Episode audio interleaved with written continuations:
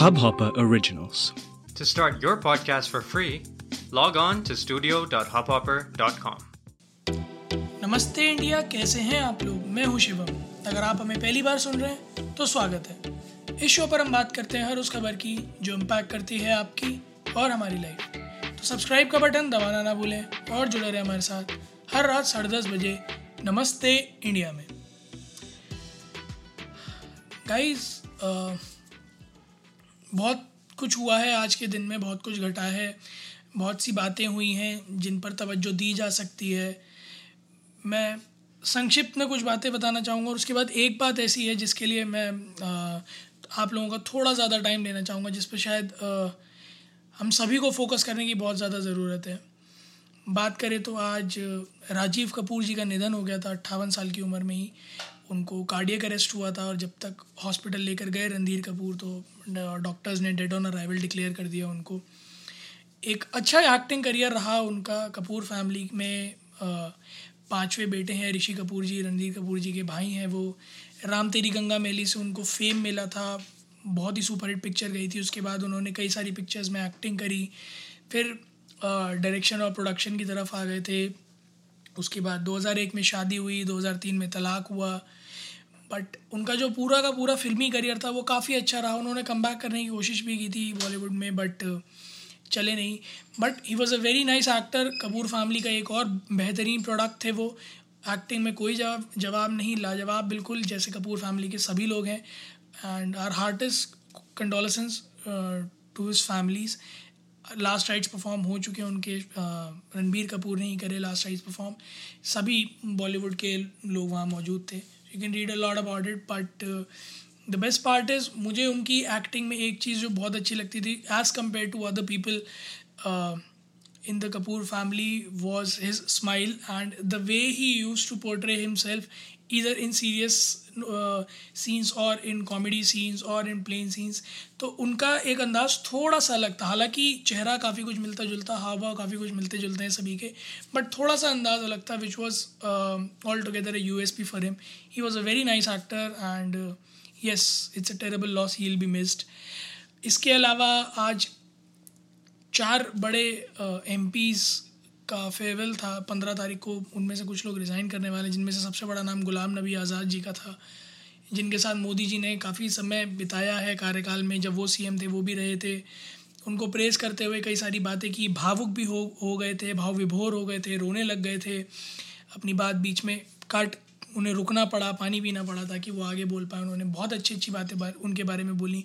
और ये देख के बड़ा अच्छा लगता है जब आप एक किसी अपोजिशन पार्टी के नेता को सराहते हैं और उनके आखिरी दिन आप उनकी यू नो तारीफ़ करते हैं बट एक चीज़ जो एक्चुअली में है वो ये है कि आप उनके काम की तारीफ़ करते हैं जो उन्होंने बोला भी कि I adore him I admire him for the work he is done irrespective of the political party he is joined. So it's a good gesture from his side. And yes, Ghulam Nabi Azad is a very nice politician.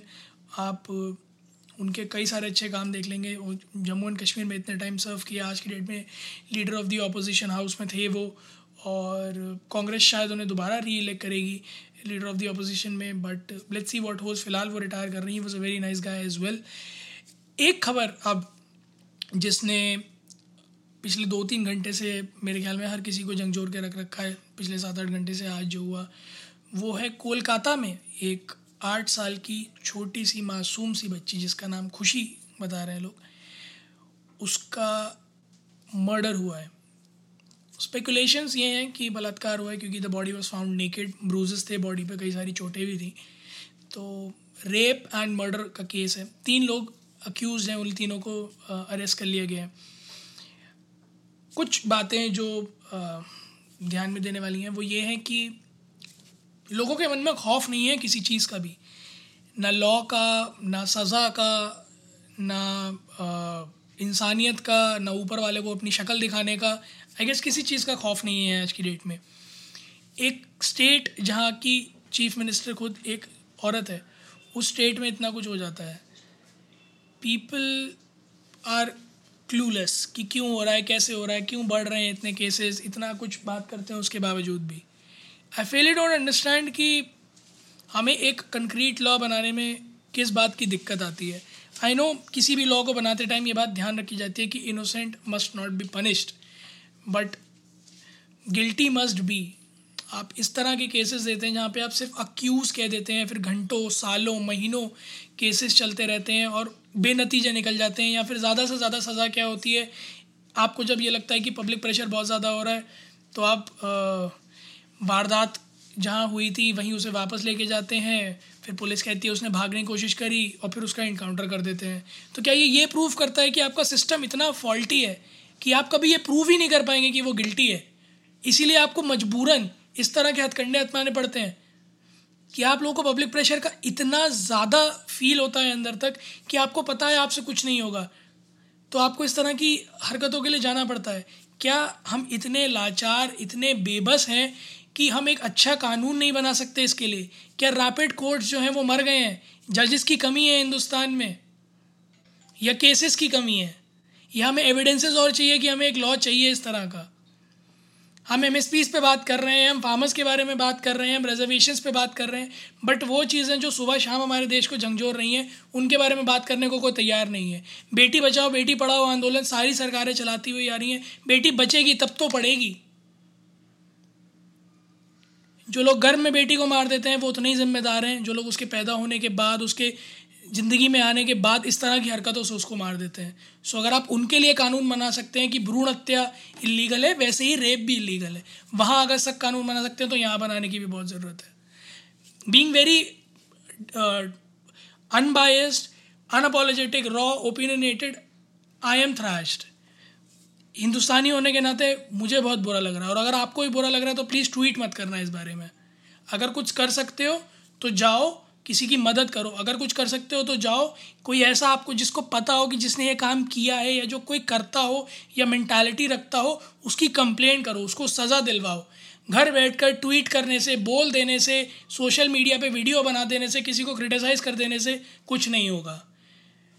जाओ, निकलो बाहर, बोलो, रक्षा करो, तब कुछ होगा।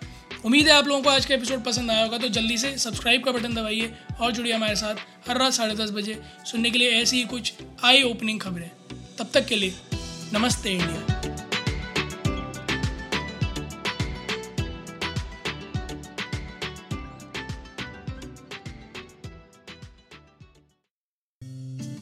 इस hub hopper original को सुनने के लिए आपका शुक्रिया।